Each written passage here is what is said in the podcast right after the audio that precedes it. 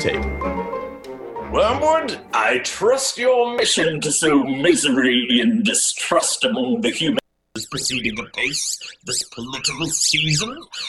Soon we'll have complete. Uh, hello. C- can you hear me? A- am I on mute? What? Yes, I can hear you. Hello, Screwtape. Wormwood. Screwtape. Wormwood, can you hear me? It's working. I can hear you. Good grief. Somehow this is even worse than those really long letters you used to write me, Screwtape. Yes, well, when we higher ranking demons decided to marshal all the forces of hell to invent video chat, we didn't anticipate just how much headache and exhaustion it would cause. An enormous success. Uh, now, what were you saying? Never mind it. How was the patient's family dinner? It was excellent, Uncle. Nothing but a series of long, loud, and raging arguments. A true delight. You will remember I once counseled you to avoid leading the humans into arguments as it left too much room for them to reason with each other. But these days, nothing could be further from the truth. Indeed. Our father below has done excellent work in reclaiming arguments. You should have seen it, Uncle. Conspiracies about the virus, rants about dark money, and the demise of democracy, they were fueled by so much anger they barely even listened to one another. Which pushed them into even more extreme positions, I imagine. Right. But now they're all siloed up online, and to be honest, I'm rather bored. The only fun anymore is cartoons and memes. They must be made to feel they're part of a team, Wormwood. And not just any team, but the good team. The winning team. I suggest you turn politics into a team sport.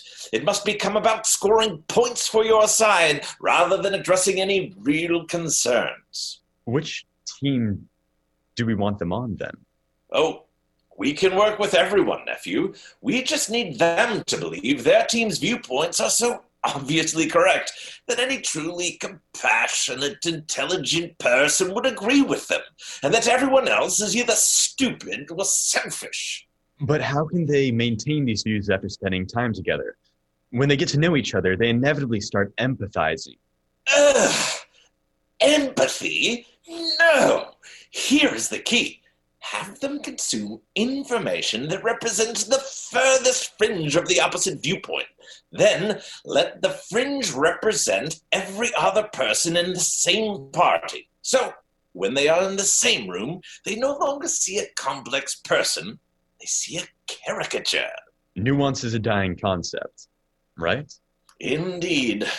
I do love November. The humans tear each other apart. Delightful. To partisan politics. To Partisan politics. Uncle? Uh, you're cutting up again.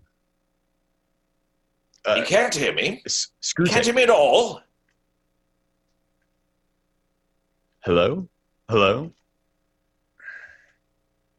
This really is awful. Well done. Good morning, Woodland Hills.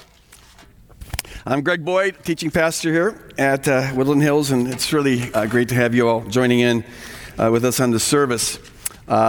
Andrew, who's been going to our church for almost from the start, played Wormwood here, and I want to say you did it. You, you make an excellent demon. Uh, you, you did that very well, British accent and all. It was it was great, and a certain comfort I get somehow by knowing that, learning now that uh, even the demonic realm has trouble with technology. I, it's, it's good. I, misery loves company. It feels kind of like, to me, I was out for a walk this morning and praying, and I just, it, it felt like I, I, last March we entered the twilight zone, and, and we're stuck in a kind of a post apocalyptic episode of the twilight zone, and we can't get out.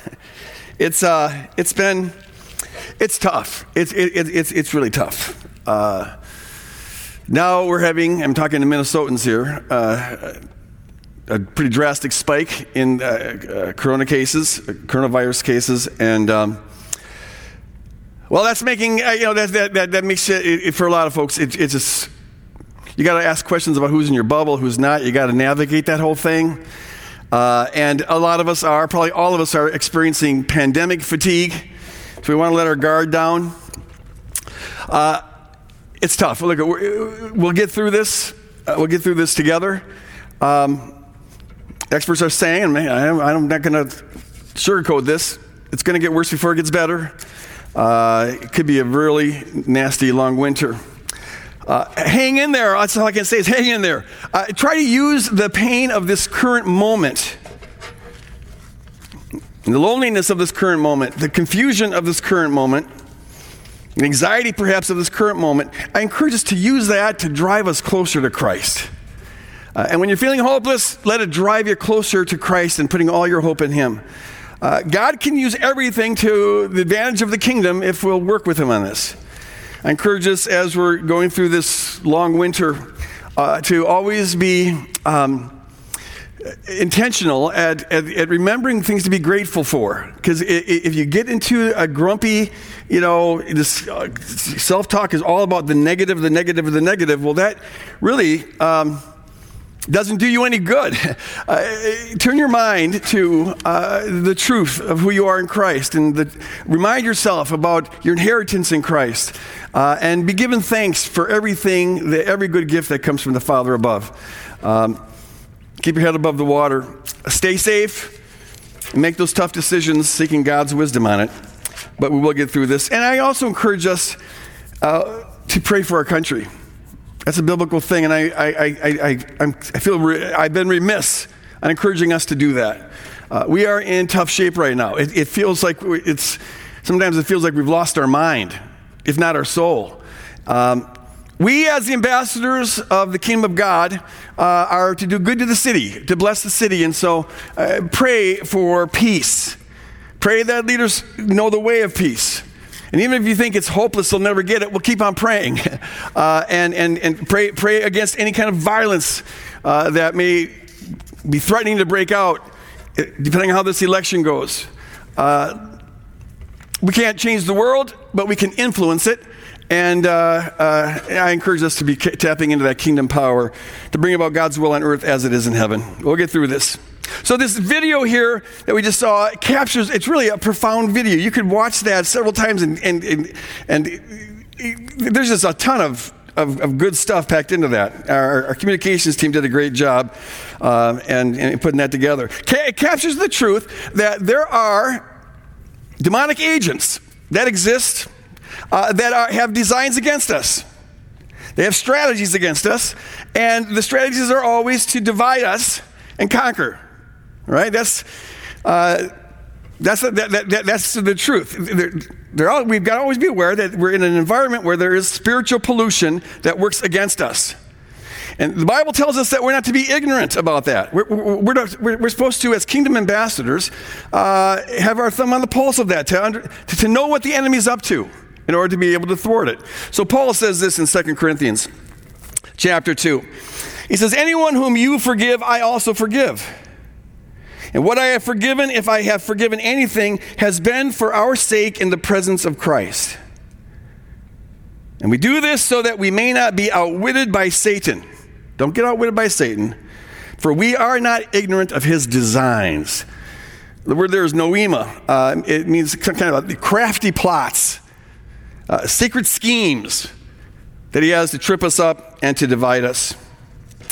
I actually, right now, hadn't planned on this, but I feel like I'm supposed to stop and lead us in a prayer together for our country. I, I just feel like that's what we're supposed to do right now, and I'm trying to be sensitive to the Spirit, listen to the Spirit, and respond to the Spirit. So, would you pray with me together?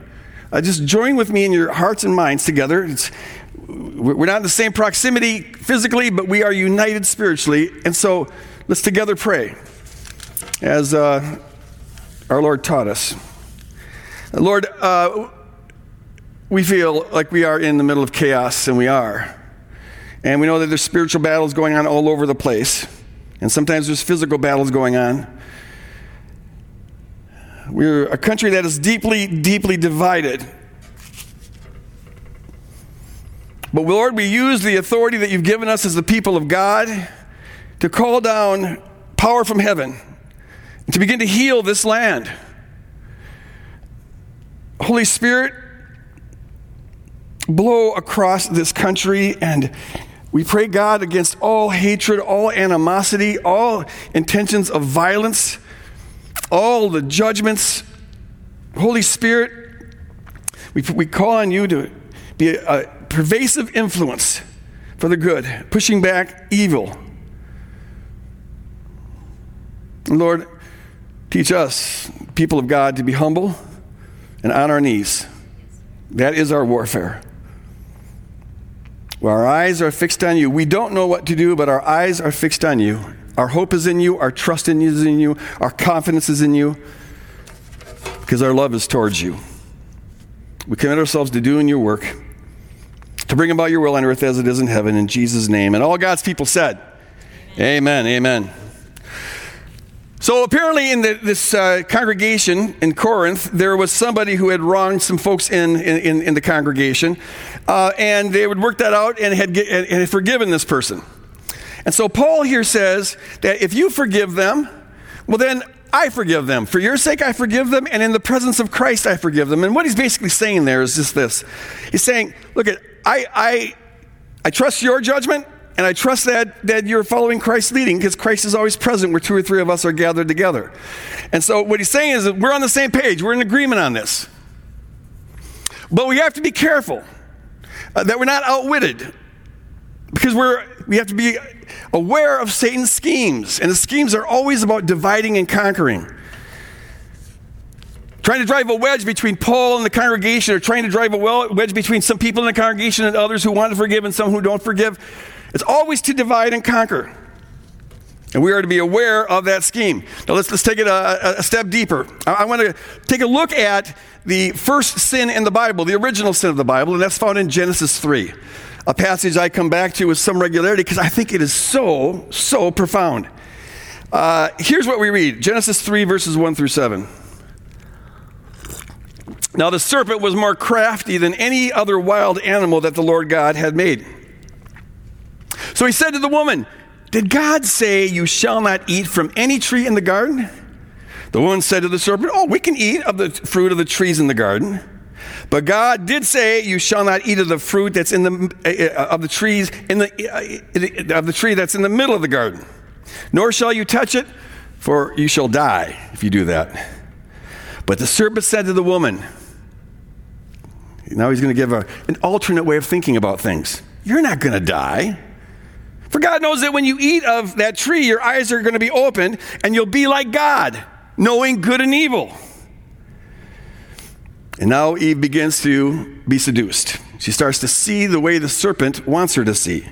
So when the woman saw that the tree was good for food, and that it was a delight to the eyes, ooh, ah, and that the tree was to be desired to make one wise, which the serpent told her. It's not true, but that's what the serpent told her. She took of its fruit and she ate, and she gave some to her husband who was with her, and he ate. And then the eyes of both of them were opened, and they knew that they were naked.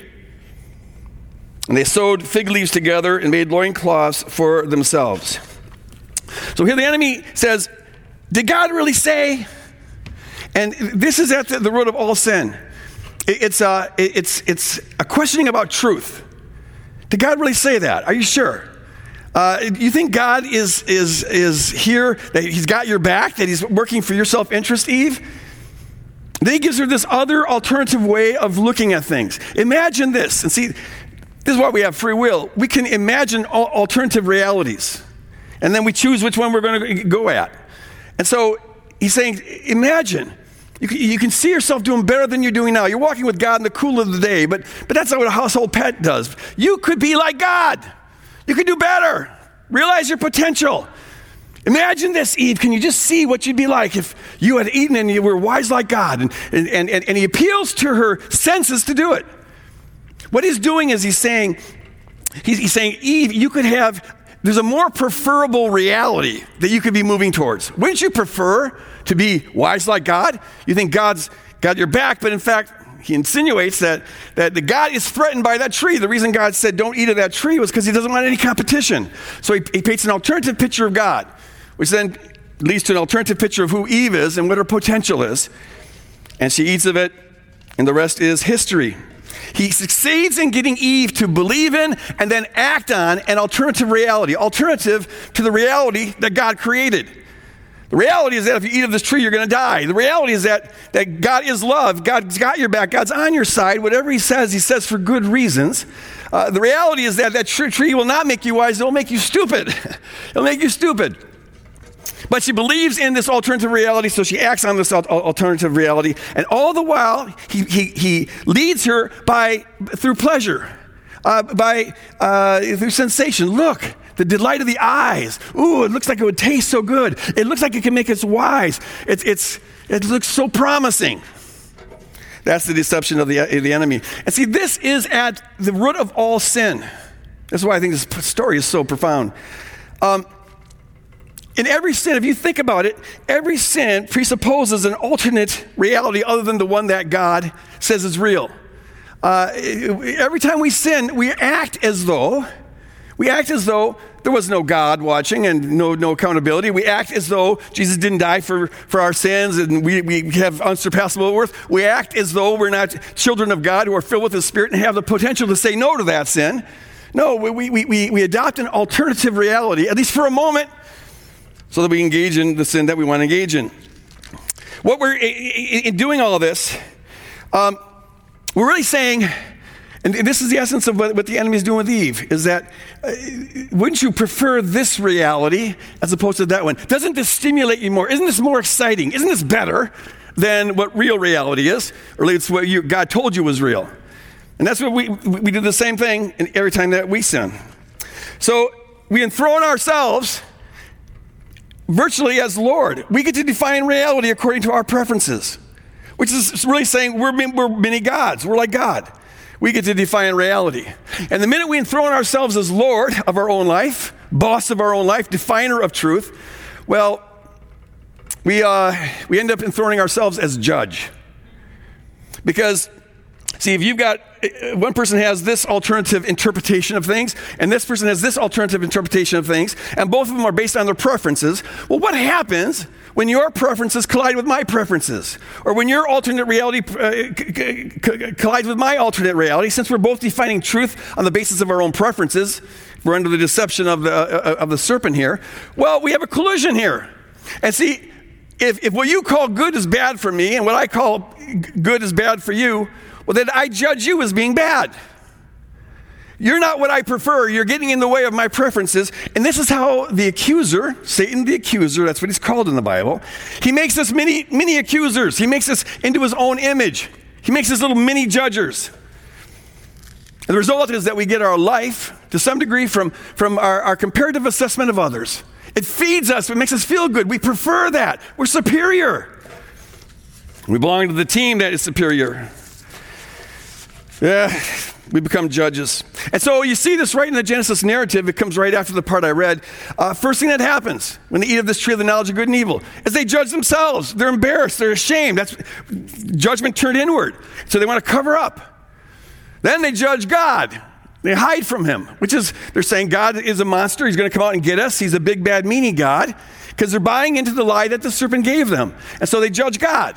And then when, when God starts talking to them, they, they, continue the judgment. Adam j- blames Eve and God. He says, The woman that you gave me, she's the one who tripped me up. Because see what's good for Adam, so he thinks. What he prefers is to look less guilty. And so the way to look less guilty is to make Eve look more guilty. He passed the buck. And that's the essence of all judgment. Uh, I, I increase my worth by stealing a little bit of your worth. It makes me thinking that you're less than. Well, that feeds me. At least I'm not like that. And we, then Eve blames the serpent, and we've been judging ever since. We're little mini accusers. Behind all the violence in the world throughout history is this this judgment. Before someone kills someone, they have to judge them as not worth living. So the strategy of the enemy now, we can see, is, is, is twofold. Um, first, First, the enemy deceives us into thinking that we have the right to define reality according to our preferences. And he leads us by appealing to our preferences down a track where we begin to believe in and act on, on an alternative reality. And then, step two, he takes these alternative realities and puts them in collusion. And that's how he divides. conquer and divide. That's always his strategy. Now, as ambassadors of the kingdom, we have got to know uh, that what the enemy is up to. We can't be ignorant of his designs. We have to be aware of that. Our job, most fundamentally, is to get our thinking and our living to line up with what is true as defined by God. Our job is to get our preferences to be conformed to the truth as defined by God, so that what we end up preferring is what God prefers. That's our job, to bring this alignment. It's not to try to use our preferences to decide what is true. No, we decide what is true first, and then we get our life to conform to that. But to do that, to do that, we have to resist the pull of the powers. We have to resist the, the, the, the pull of the demonic forces that are always driving us into alternate realities and then pitting our alternate realities against one another. That pull is always there. It's constant. Satan doesn't sleep. But you will only feel the pull when you begin to resist it.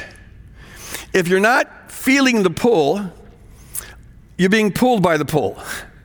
And that feels normal. Start to resist it, and you'll feel the pull. Uh, this is why Paul says this in, in Ephesians 6, another passage I come back to a lot because I think it's just so important. Our struggle, Paul says, is not against enemies of blood and flesh, but against the rulers and against authorities, against the cosmic powers of this present darkness, against the spiritual forces of evil in the heavenly places.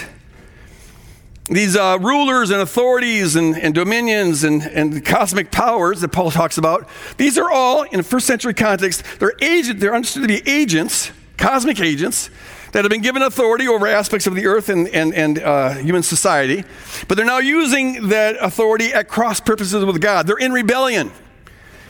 And these agents now carry out Satan's schemes, his designs, which always involve us being divided, dividing us. Uh, Jesus tells us that, that Satan comes only to kill, steal, and destroy, John 10 10. So that's all, that, all, all he's interested in uh, to kill, steal, and destroy as much of humanity as possible. This is, this is pure evil operating here, and he does it by means of the powers. And the scheme is always to divide and conquer. The, the powers are always out, they're trying to get us to think that flesh and blood is the enemy. That's how they get the alternative realities to collide with each other. And they're trying to get us to identify the other person, another flesh and blood person, as our enemy, so that we're shooting at them instead of at the powers. If you're shooting at one another, you're not shooting at us. In fact, if you're shooting at one another, you're being played by us, because that's what the powers are always up to. Identify, there's your enemy, there's your enemy, silence that enemy. But we've got to know that the flesh and blood, it's not our enemy. If it's got flesh and blood, if it's a human being, it's someone we're supposed to be fighting for, not someone we're supposed to be fighting against. And the way that we fight for them is by fighting against the powers that are trying to get us to identify them as the enemy. The way that we fight for folks, is by refusing not to love them, by refusing to be played, by refusing to identify them as the enemy. So we're either resisting the powers by refusing to have a human enemy, by refusing not to love, or we're being played by the powers. You know you're being played by the powers the minute you begin to feel that hostile attitude, and animosity, maybe even hatred towards that other human being. That's the problem with the world, that one right there. No, you, to, to, if we're doing that, we're looking at things from a natural point of view. Kind of point of view that everybody else has. But we're not, to have a distinct kingdom perspective, knowing that there's powers at work in this world.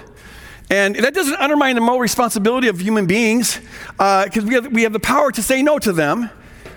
But it does mean that looking at a human being is not the ultimate explanation for whatever it is you're against. There's powers there that are playing, both of you. Our job is to resist that. Don't be ignorant of Satan's schemes. The scheme is to divide and conquer. So, so just know this. Wherever there is unity and harmony to any degree among human beings, uh, the enemy is going to be at work to destroy that unity. This, that's a given. Whether you're talking about the unity of a marriage, or the unity of a group of friends, or the unity of a church, or the unity of uh, an organization, or the unity of the nation. Uh, wherever there's unity, the enemy, the enemy is out to destroy that. And the way he does it is by getting us to be siloed in alternate realities and then squish us together and fight over it, hoping that we'll self implode, implode on one another with all of our judgments. makes us many, ju- many accusers, and we start accusing one another. And that's the design of the enemy. Now, to not be ignorant of, of uh, Satan's schemes uh, it also includes not being ignorant of the way that he's trying to divide and conquer, the, the tools that he uses. And one of the tools that he's using today that we need to know about is the internet and social media. Uh, touched on that in the video as well. Uh, I don't think that, I'm going to say this at the start. Uh, in the video, it presents the internet and social media as being the invention of Satan. All the forces of hell came together. I, am not there. Um, but in fact, see, I don't think social media is inherently evil. I don't think that Satan invented it but I think he does use it. He can use it. There's, there's a world of wonderful things that the internet and social media has opened up to us. Really, it's, uh, it, it's really incredible. People are, are staying connected like never before. That's great. Uh, shopping has never been easier. It's a researcher's dream, man. There's so much on your fingertips if you're critical of the sources. But uh, research you can get so much more done without having to go to libraries and, and all that kind of stuff. It, it, it's, just, it's just a wonder. Uh, if you find folks, it opens up a world of music that for a lot of folks that we never would have known before. I'm listening to music that I never dreamed I'd be listening to, that I didn't even know existed until Spotify. Woo, look at that. You like that song? Well, here's a hundred others just like it. And so, yeah, that's great. It's expanded my whole, for a lot of people, expanded their music repertoire. It's connected jobs with people who need those jobs, and through the internet, we were able to get uh, connect don- uh, donors with the organs that they, they need. I mean, it's, it's been great on medicine. People uh, meet new friends with common interests from around the globe. That's a good thing. People connecting around common interests. And once in a while, once in a while, people find true love, true love. Uh, they find it on the internet. You hear stories like that. Now, you also find some really scary train wrecks. Uh, but we're staying positive right now, okay? So, yay, social media. In fact, I would be talking to you right now if it wasn't for social media and the internet. So, I'm a fan of so- the internet and social media. Hallelujah. I mean, what would you do in the middle of a pandemic uh, as a church if we didn't have internet and social media? I mean, it's so, yay, social media. Okay? I'm not a killjoy on social media. Not an old stogie he doesn't like new technology. No, I'm acknowledging it's got a lot of great stuff. But, but, we've got to know in this fallen world, anything or anyone's potential for good is going to be balanced by an equal potential for evil. I call it the principle of proportionality. And I think it applies to everything, so far as I can see. The potential for anything or anyone for good is going to be balanced by a, a, uh, a potential for evil. Uh, now, what, usually happens is that, oh, so, so precisely because social media is got such potential for good, we've got to know that it must have a balancing potential for evil, and we have to be looking for it. What typically happens is, is uh, human beings, we see the good that a technology can bring about, and we go, yay, let's do it. So we invent it, and we don't think adequately enough about the negative unintended consequences of that new technology. And they're always there. They're always there. We usually don't pay attention to that until the negative consequences come around and bite us in the behind. But we kingdom people, uh, we, have got to just be aware that, that there's always a potential there, uh, and, and we have to be looking for it. Now, we could talk a lot about some of the negative social effects of social media uh, on teens, especially on, on adolescents. Uh, we have a whole generation that's growing up now, with many of them addicted to social media. It's actually an official uh, uh condition now uh, that, that's acknowledged by the psychiatric uh, powers that be. Um, that they're, they're, they're, they're addicted to social media. And that's forming the brains in a certain way. Anxiety is up, depression's up, uh, self harm is up, uh, suicide ideation is up. Uh, among like 50, 50% in the last eight years, I think it was. Um, and so there's all these negative social ramifications. We spoke about that, I think, a year ago in a series that, that we had on social media, uh, and so I'm not going to go over that now. I want to focus on one aspect, I think the most important aspect, perhaps, of the negative consequences of social media, and it has to do with the, our polarization. Um, it has this effect of radicalizing people and polarizing people. Uh, in fact, according, according to many experts, and this is what that uh, Netflix documentary, Social Dilemma, is all about, which you may recall I assigned two weeks ago, so I'm assuming you've all watched that now. Uh, but those experts, many of whom were, in fact, all of them, had some role to play in, in, in inventing this stuff, in launching the internet and social media. But many of them are now saying that the craziness we're seeing now, the chaos we're seeing now, the hostility, the anger, the hatred, the tribalism that we're seeing now in America, but it's also popping up all over the globe, especially in democracies. And they're saying that this division is directly linked, at least to a large degree, to social media, to the internet. We've got to be aware of that. It's not hard to see how, how, how social media has this effect. It's like when you open up your phone, oh, I, I meant to bring my phone up here. You, have, you, pretend like this is my phone. When you open up your phone or, or your empty wallet, uh, and you go online, you are staring into the eyes of a supercomputer. There's a, and, and there's a supercomputer that's got its eyes on you. You just got to know that. Uh, and this computer is a million times smarter than you, maybe more than that. Uh, this computer's been programmed by uh, with, with cutting edge neuroscience. The world's top experts on knowing how the brain operates program this computer. And, and, and so it knows all there is to know about brains, and it knows all there is to know about manipulating brains. And it's a million times smarter than you. And it's got one goal it has no conscience. It's got no morality. It doesn't care whether something's good for you or, or, or harmful to you. Uh, it doesn't care whether it's age appropriate, whatever. It's amoral, but it's got one goal. It's programmed to do this one thing, and that is to study your every move, to collect data from you. Ah, you clicked here. How long did you linger on that click? Oh, you, you like this one, so it was longer. This one was shorter. And, uh, what happened immediately after you saw this video? And it's studying your every click, every move, every like. Every time you like a Facebook page or whatever, it's studying that, measuring that, because it's learning more about you. It operates with logarithms and feedback loops, which enable it to, to learn. So it's a, a form of artificial intelligence, a very smart artificial intelligence. Studying your every move. For the first time in history, advertisers don't have to throw spaghetti against the wall to see what sticks when they advertise. They don't have to just market to a group. They can customize it to you and, and uh, uh, they have a supercomputer and artificial intelligence to do just that, to learn what are your preferences, what exactly do you like, so that it can more efficiently manipulate you in the direction it wants you to go. And ultimately, it's to make money for advertisers. That's driving the whole thing.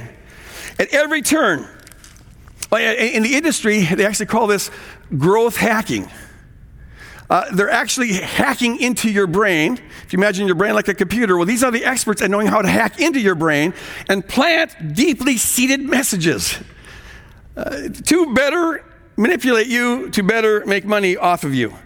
A coin dropped in the slot for me when I watched social media. When, when, when uh, uh, Asa Ritkins, or whatever his last name was, uh, he's one of the, he invented the infinite scroll, uh, one of the ones who was uh, behind the launching of, of uh, social media.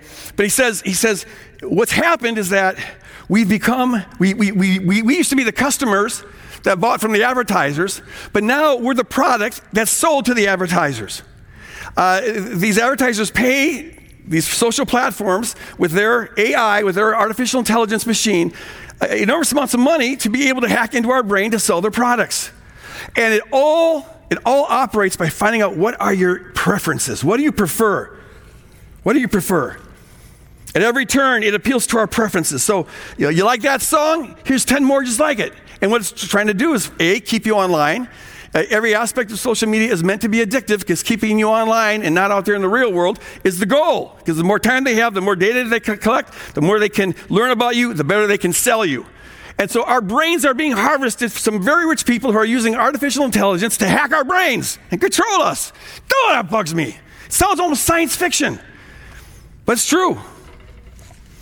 Uh, you, like this video? Well, here's 10 more just like it. Oh, you like this chat room? Here's, here's some. And, and, every time it's pushing the boundaries a little further.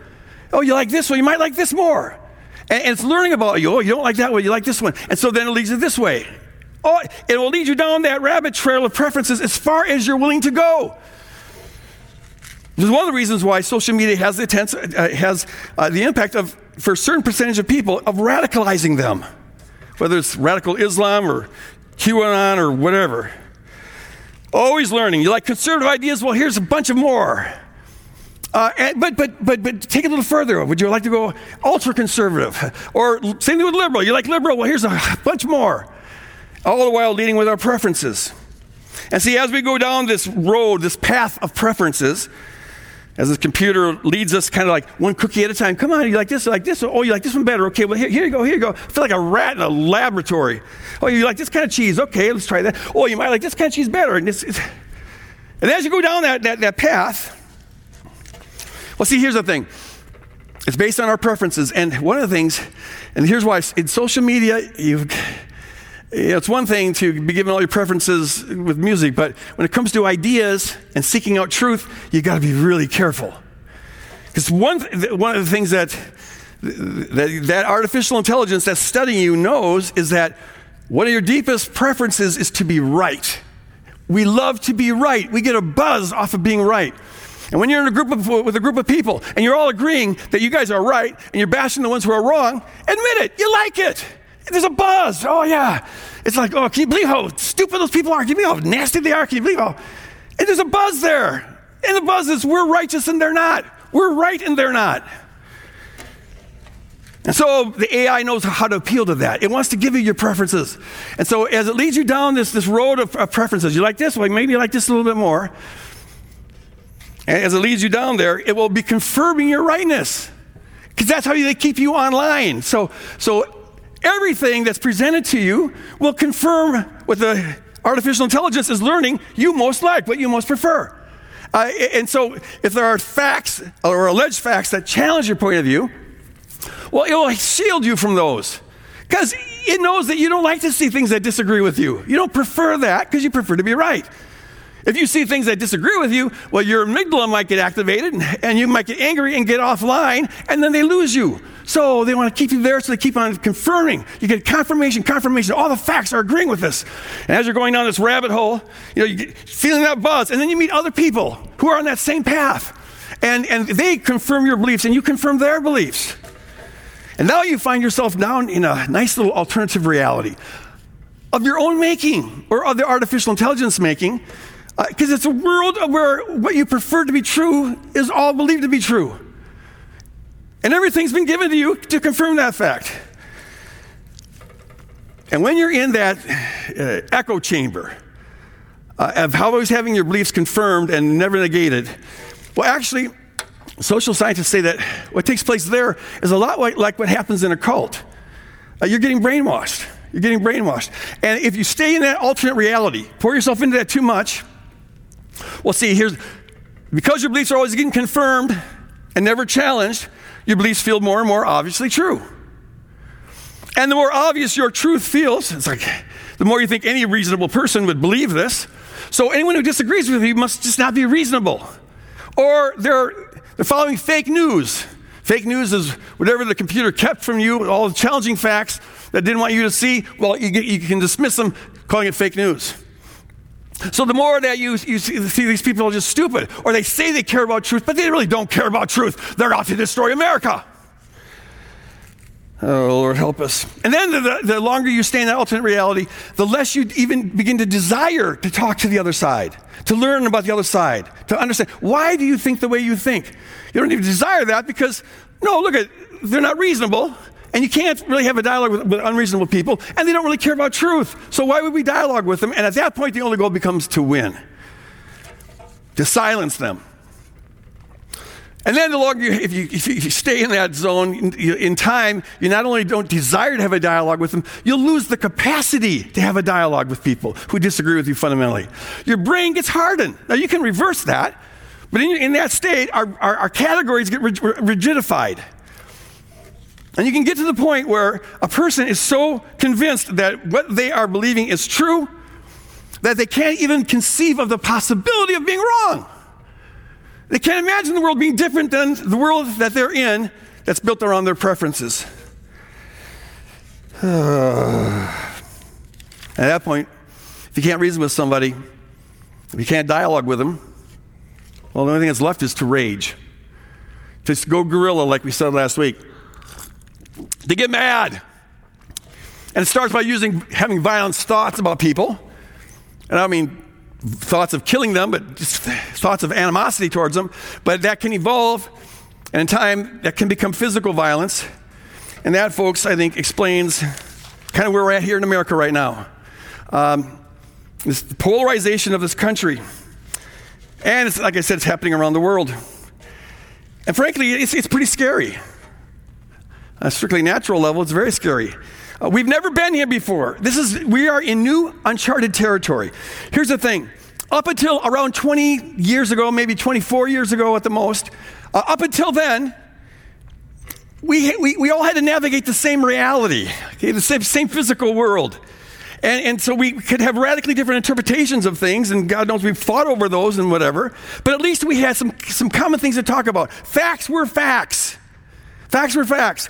And the stubborn world of facts, that stubborn world of facts, it kept our, our, our inclination to think that we can define truth, to be defined uh, on the basis of our preferences, it, it kept that in check. It's like our, our, our alternative realities couldn't drift too far apart because we had to navigate the same middle center. We had a common court of appeals. We could disagree about the interpretation of facts, but there still was facts to appeal to. Common ground. But see, what's happened in the last 20 some years is we've been losing that common ground, a common reality, common facts. And now, to a large degree, um, See, folks, uh, there's nothing in common. This group over here, all the while that they were being led by their artificial intelligence, led down this, they were giving confirmations. All facts agreed with them, and that's what kept them online. And they form a group over here, right? So they've got their set of facts because all the other facts were shielded from them. But the same is true for this other group. As they went down this path, this wormhole, this silo into their alternate reality, well, they, facts were cherry picked for them, the ones that confirmed their beliefs. And, and, they, and the ones that have fake news are the other group. But that's what the other group's thinking. So, what are you going to talk about? There's nothing to talk about if there's no common ground. The only thing left to do is to rage, to fight. And that's the state that we find ourselves in. No shared ground. And both groups, they don't desire to uh, learn from the other group because they've got nothing to say to them. And not only do they not have the desire, but many won't even have the capacity. It, it's inconceivable that this other group could possibly have anything to teach us. We are team right. We are the good ones. And that's what they're saying. And if we're good, then you must be bad. But if we're good, then you must be bad. Hello, America. That's where we are. And how do we get here? We got here by the same means we got kicked out of the garden. We allowed ourselves to be sucked into an alternate reality of our own preferences. It, see, what the social media does, it, it, it, plays to that fallen inclination of ours to think that we can define reality by our preferences. We get to choose what, what is true. Uh, re- reality will conform to what I, I what, what, I like. What I, and it's, it's deep seated stuff. It may not even be stuff you know you like, but that AI knows you better than you do. And so, all the while, preference and preference that leads us into these alternate realities. And, and what, what, social media does, like it does with everything else, it puts a megaphone to that. Social media is our, our, our fallen inclination to uh, believe what, uh, to think that our preferences can define reality. It, it, it puts a megaphone to that. It, it, it's that on steroids. And for the same reason, then, it puts our judgments on steroids. Uh, the clash between alternate realities becomes more and more violent, and that's what we're seeing today as people are siloed. Uh, it's not, we're being played, folks. We're being played. Ephesians 6.12, we are being played massively right now. I think the enemy is laughing all the way to the bank. Now, it's not clear how we're going to reverse this. In fact, it's pretty easy to feel kind of hopeless. Uh, in the Netflix documentary, Social Media, at one point, uh, one of these executives says, you know, we launched this thing, and now we're saying, what, what have we done? As we're seeing this chaos that results from it, we're asking, what have we done? Uh, it's like we let a genie out of the bottle and we can't get it back in. And so it's easy to feel kind of hopeless. Uh, I, will say this: there is, there is, it's not quite as hopeless as it may seem because the pattern of, of, of, human history has been we see a technology, we anticipate the good that it could do, its potential for good, but we don't consider its potential for evil. We don't consider, uh, at least not adequately, the possible negative consequences of this technology until it comes around and bites us in the behind. And then we, we start looking at uh, how can we regulate this technology to minimize its negative side effects. That's kind of been our pattern with every new development. And that's happening now with social media. Uh, only in the last maybe five, ten years have people started to really get concerned with this. But there are folks that are, are, are uh, like the, the, Humane, the Center for Humane Technology, who are right now working very hard to say we've got to reel this back. We've got to, uh, you know, curb what these AIs, the data they can collect on us, and, and so on and so on. So there's that kind of hope. We may work this out. The question is, is are we going to figure out how to regulate it before we implode on ourselves? That's the, the question. But whatever happens there, folks, we have got to know that as ambassadors of, of the kingdom, our job is always the same. And at its heart, it, it, means we have to resolve we will not be played, which, by the way, is the title of this message. We will not be played. See, so to be a faithful ambassador is to live in a kingdom narrative. The, the, the, narrative, the story that God gives us and tells us is true. That's what it means to be a, a, faith. We're living that narrative where God is a God of love and God died for, for, for us and for the whole creation uh, to free us from the power of the corrosive effect of the, the, the, uh, of the principalities and powers. Uh, we're to live in this narrative where we understand that we are ambassadors, and so we're, we're foreigners here in this land. This is not our home. Our job is to represent the character of our king and our king and, and of our kingdom uh, to the world around us, to be good news to the world around us by demonstrating the truth of God's love to people in every way, shape, and form. Our call is to live in the narrative where we know that the love of God that was revealed on Calvary wins in the end. It's not the it's not the, the one with the most power over people that wins. It's not the tanks and the bombs and the bullets and the guns and all the rest. No, the winner doesn't go to the biggest army. The winner goes to the greatest lovers, uh, the ones who can replicate Calvary in their life. The promise of God is that that will win. And when, when, when that kingdom is established, it will never, never end. Hallelujah. Uh, that's the narrative we're to be living in. Uh, to be faithful to the call of representing that self sacrificial love, we've got to be trusting in that self sacrificial love and relying on nothing else. To live as a, as a faithful ambassador is to live in that narrative, which means we can't get sucked into any other narrative or even have our kingdom narrative corrupted by being sprinkled with other narratives. We're not to be living in the Democratic or the Republican narrative, the liberal, the conservative narrative, this conspiracy or that conspiracy narrative. No, no, no. Our job is to live in its kingdom narrative, to eat, breathe, think, live this, identify with it, make it our being. That's what it is to be a faithful disciple. See, and if you're living in the kingdom, well, it, it becomes evident by things like this. If you're really living in that kingdom narrative and not getting sucked into the polarizing narratives, well, then you'll disagree with people, but you're not going to let your emotions get hijacked from it because you're, you're, not getting your life from that. Um, you, you, may find that, that uh, there's times where, uh, well, if you're living that kingdom narrative, you'll desire to understand a person. You're not going to dismiss them, cancel them. If you're living in this kingdom narrative, You'll always see other opponents as human beings, as individuals, as complex people who've got unsurpassable worth because the truth is they are human beings, complex people who've got unsurpassable worth. And our main job as we dialogue with them is to manifest that truth in the way that we dialogue with them. If you're living in the kingdom narrative, uh, you may be unsettled by the state of our country right now and worried about our future. That's natural. But you're not going to be having a meltdown. You're not going to be freaking out because you understand that as an ambassador, this is not your home.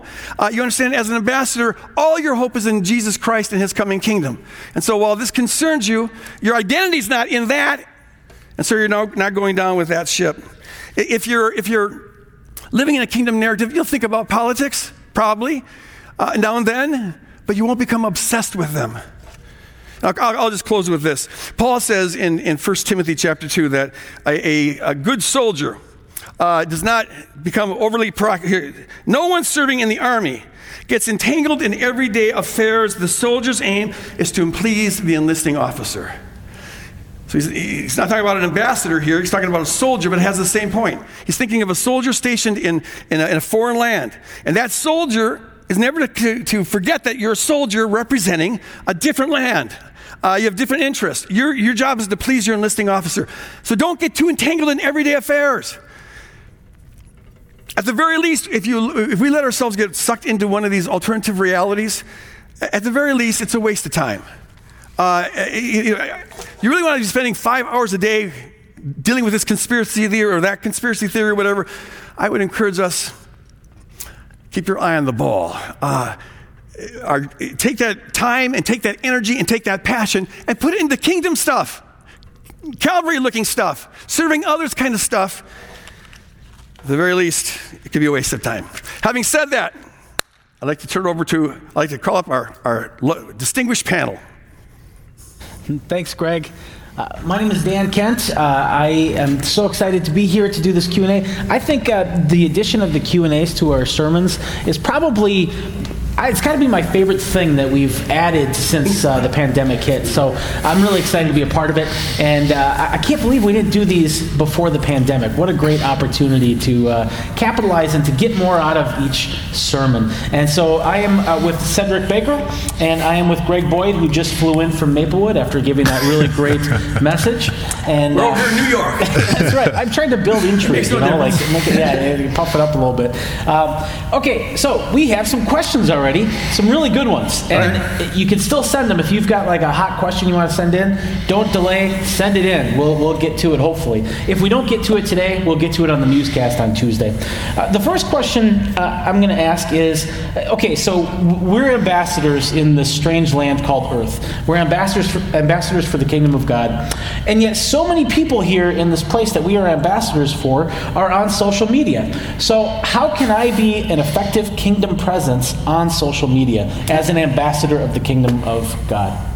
Uh, Cedric, what, what, do you, what, do you, think of that? I think that's a really good question. I am thinking right now, even more specifically based on the social discourse that's going on right now. Um, uh, Greg, you brought it up around just politically what's happening, and we have an election coming up, and so there are a lot of different alternative realities happening yeah. uh, right now, and I feel like it's more important to be that ambassador, that kingdom ambassador, than ever before on social media. And um, one of the things that I was thinking about in listening, uh, Greg, to your sermon was uh, do everything in love.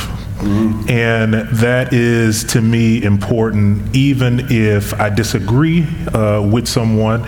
Um, I was thinking about, even more specifically, when we find out or run up against different things that our friends on social media or people that uh, we know are saying that we disagree with, it's more important about how you interact, mm-hmm. almost more so than if you agree or disagree with Absolutely, them. Yeah. And one of those things that I feel like we can do is be very careful in our interactions um, with them. Um, I think that Jesus is just as important. Uh, he's just as um, interested in what we say and the spirit in how we say it mm. as well.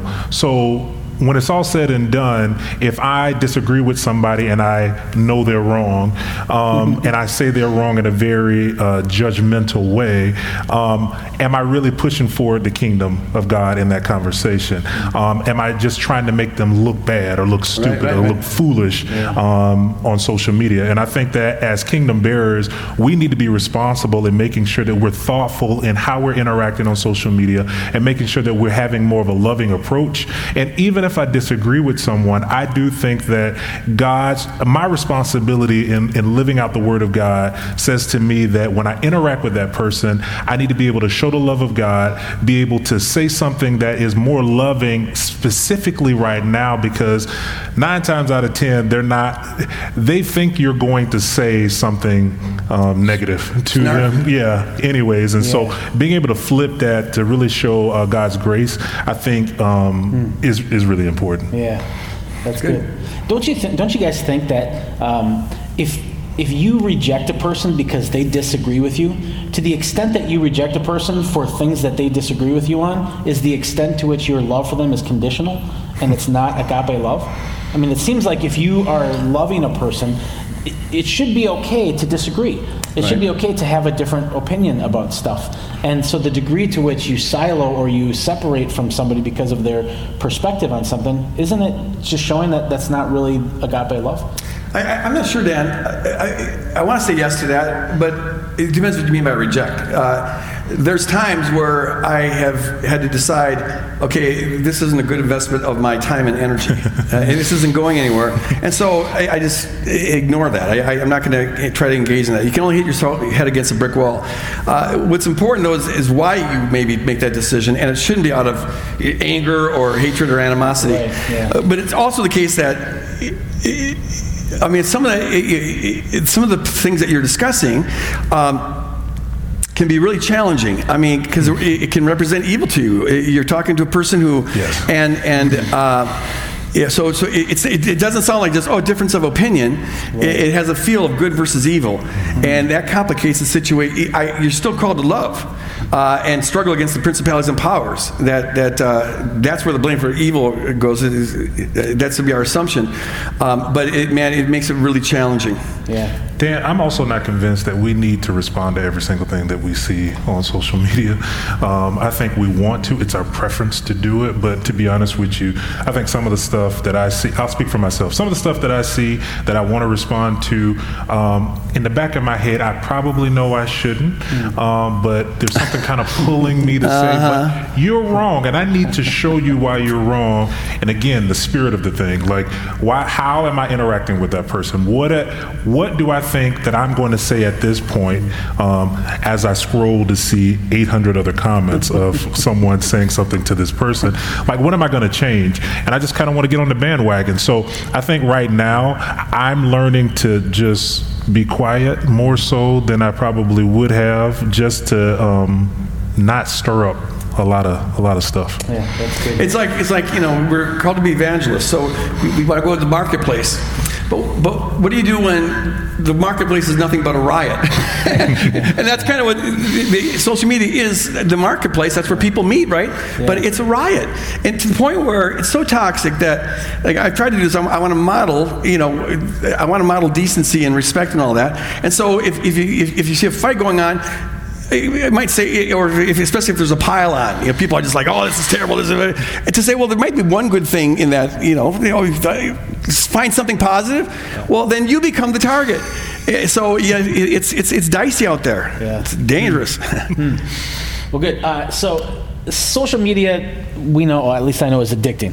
And so, this question is how can I proactively avoid getting addicted to it? What can I do to make myself less well, you're the likely? therapist. You- Well, I, I'll say a couple things about it. Um, I would think the, you would. The first thing I would say is uh, addictions feed on uh, emotional insecurities, and so uh, I would say like if you are feeling lonely, if you are feeling anxious, if you are feeling depressed, uh, social media is probably not the place to go because uh, the algorithms and the content are are, are kind of designed to push you further into states, and you don't want to you don't want to put yourself in a vulnerable situation if you're having those emotions. And so, the better you get at emotional intelligence and learning how to deal with emotions, uh, you know, on your own, the more prepared you're going to be to, to enter social media. The second thing I would say is uh, attention is a resource, and and we tend to think of attention as whatever it is that's hitting my consciousness, and it's not. It's attention's not just your movie screen. It's a resource. It's like money. That's why we say pay attention because it's you have only so much attention that you can give. That's what they're harvesting. That's right. And so the more you can look at your attention as a resource, and instead of saying, What can I do to entertain myself? say, Is this a good investment of my attention? Uh, I think the, the better you're going to be on social media because I think you can, you can make wiser choices and look for things to invest your attention in that will give you a good return on that investment instead of just satisfy your attention. So, those, those What would you say? I Um, I, I would. I think add to that. Um, if you're really serious, uh, one of the things that really fascinated me about social media, uh, about social dilemma, that the documentary, is that at, towards the end, these these experts who designed this whole thing uh, set it all up. They know it's addictive. It was designed to be addictive, and then they get addicted to it. And the guy says that he goes, "I designed it. I know how, how it's supposed to work, and it still works on me." Yeah. Uh, so, uh, uh, breaking addiction can be, you know, pretty hard. Yeah. Um, but I think that accountability is always, if you're serious about breaking it, you, you need someone to be holding you accountable, someone to be checking in on you, someone to help you do that, to be encouraging you. Because, uh, like any other addiction, it can be really hard to break. It is, yeah, definitely. Uh, what's the big deal about media tailored to my preference? Okay, so if I'm on, you know, YouTube and I'm watching a video of a comedian, big deal. They recommended another comedian that, you know, if I like this one, I'll probably like that one. Uh, this person wants to know how is that causing all of this siloing? How is that a, a big deal? What do you guys think about that? I, I, I'll It jump seems so innocent, doesn't it? Well, yeah, I, I, on one level, it totally does. I- And I even celebrated it earlier. Spotify, yeah, I love right. Spotify. And so it leads you into, uh, you know, it follows your preferences, learns about you, and can give you the, mu- the, the music that's just perfect for you. You know, it's just it's wonderful. But see, and, and that is innocent in, in, in and of itself. But it does that with everything. Uh, it- it- everything is tailored to your preference, and so it only becomes overtly dangerous when when it, it's it's leading you in idea uh, uh, frameworks and searching for truth. But the whole thing, what it does is. It just plays into this assumption that we have as fallen beings that reality is supposed to conform to my preferences. And it keeps massaging that. And, and so we lose, it's like any other kind of muscle. If you don't use it, you lose it. And so the muscle that we have uh, to, uh, to say no to our preferences, uh, to instead bring our preferences to in conformity with the truth as God defines it, we lose that ability. We're just so used to getting it our way. Everything goes our way, our way. And so then it, it sets that up. It makes discipleship very hard because it's, it's contrary to our nature. Everything about this preference society is contrary to discipleship. The word means to be disciplined, which means to say no to some of your preferences. You don't always get it your way because you're, you're striving to get it His way. Uh, so yeah, I, I, I would I would encourage folks to limit their their their time on, on social media, if for no other reason than for that reason. It, it will make you lazy. It, it makes you it really it turns you into a the, the quintessential customer. I get it my way. Yeah. And this is why people, we're so used to getting it our way that if there's one thing wrong, we leave. You know, oh, this isn't the kind of music I want at church. I got to go, because I get to have it my way. Yeah. Uh, I'm, I'm sure that they probably already have worship services where it, AI will just lead you to the perfect worship service. Oh, you like that worship service, but yeah, the preacher wasn't so good. Well, here, try this one out. uh, it's uh, not the way God would have it. Yeah. The only thing I would add to that is uh, thinking about that question. I was thinking about 1 Corinthians, I think it's 10 23, when Paul is talking to the Corinthian church, specifically around idolatry, but he says, even though things are certain, they're lawful, I can do them. It doesn't mean that it's helpful. Yeah. It could be lawful, but it doesn't mean that it's edifying or it builds me up. That's good. Or I think one of the words he used, uh, translations, is it's profitable to me. So just because you can get on social media and you can infinitely scroll does not mean that it is actually beneficial for you. It doesn't mean that it's helpful for you. That doesn't necessarily constitute directly as sin, but it could lead you down a road to what you both were saying that is it worth your time? Is it worth your investment? So I think as Christians, we need to also think about it that way. Um, yes, I can do it. Yes, I can get some of these things, but is it beneficial for me? Is, is this building me up? Is this edifying me? Um, is this making me profitable in certain ways? Good. Knowing that it has this uh, damaging effect Yes. if, I, if you do too much. So, moderation. Uh, is, is called for, but that, that that requires a lot of discipline. In some ways, moderation is a harder discipline than total exclusion. now, if you're addicted, you might need to totally exclude for a while, but but uh, uh, try to live in a balance there. And one way to think about it is. Um, how does my time spent being entertained and getting my preferences on social media, how does that compare with my time spent with the Lord uh, in prayer and in doing disciplines, uh, you know, studying the, reading scripture or whatever? Uh, you know, and that's, and Dan That- just got convicted hurts. right now. You're gonna, I, I can see the conviction hurts, fall on me, brother. This is the time to repent. Hallelujah. Come to Jesus. Well, I think I remember when when Facebook Me too, began way. began doing yeah. I remember when Facebook began doing the algorithms, Mm-hmm. and I noticed that like you know somebody I knew would post something I can't find it because they used to post like whenever it posted that's when it would go up, but now it's all tailored and algorithmed and all that kind of stuff. And and and here's what I would say about that just in general. Uh, if you if you surround yourself with things that are perfectly tailored to you, life can be very comfortable, but don't expect to grow as a person. No. because you only grow when you're confronted with something else. There you go. only grow when you surround yourself with people who are different than you, Right. not with people who are just like you. That's you're not going to grow then. And so I think social media is just sort of like this idea of surrounding yourself with yourself on steroids. And, uh, Absolutely. yeah. Um, okay, good. Well, man, we got so many good questions here. Uh, okay, obviously, social media is a tool that Satan uses to pull us down all sorts of wormholes that are probably not good for us. Uh, why can't God appeal to our senses and pull us in the same way? Or does God have the same type of gravitational pull uh, that pulls us to Him? That's, Um, a, that's an interesting question. I agree. Uh, I'll take a stab at it. Um, when I was thinking of, when you were saying that question, I was thinking that um, we still have free will. Yep. And he has not removed, God has not removed that from us. Um, but I do think that God is always trying to find ways to influence us and get our attention, either to spend time with him or move in the direction. But from Greg's message today, that there are competing forces against that. And so, because we do have free will, I don't think God lobotomizes us to say that you must go down this direction and you must do it. Right. But we have to also remember that um, the forces are at play and they're very strategic. And the more we have more information about how they work, the better we can navigate them. That's good. Uh, it- it- C.S. Lewis at, at some point um, said that uh, he makes a distinction between, he says, uh, the- Satan wants to give us uh, what we think we desire, but God tries to draw us by what, we really desire. And, and I think the Spirit of God is always working on us to give us what we really desire instead of what we prefer. Uh, our, this fallen self wants to be Lord, and so we want to be able to define all reality. And we think that's what we want. But that's a mistake. That's not what we really want. What we really want is a fullness of life, and that can only be gotten through Jesus Christ. Uh, so, one thing to add to all this is uh, don't hope to be good at fighting against the powers unt- unless you're getting your core worth and significance and value from Jesus Christ. Because if, you're wa- if you walk on the internet hungry for that affirmation, needy, uh, you know, wanting someone to affirm you, well, now that's the tool the enemy will use to lead you down the rabbit trail. Jesus gives us what we really want, Yeah. nothing else. Yeah, that's good. I think w- one thing that comforts me is that how many times in the Bible the Bible tells us to seek God because Oh, it's yeah. not sometimes it's just not obvious. You have to seek, you have to fight. Seek God like a treasure. And and the things that are really valuable, they're not going to come as easy as the things that are destructive. And uh, and so that's always made me feel like okay, that makes sense. Uh, God, you have to you have to seek it, but it's going to be better for you. It's going to be Yep. uh, something that fills you in the way that you talked about. Uh, I think we have time for one more question, so I'm going to ask this one. Let's see. Um, what if I well, let me let me edit it. Well, I'll just read it as it is.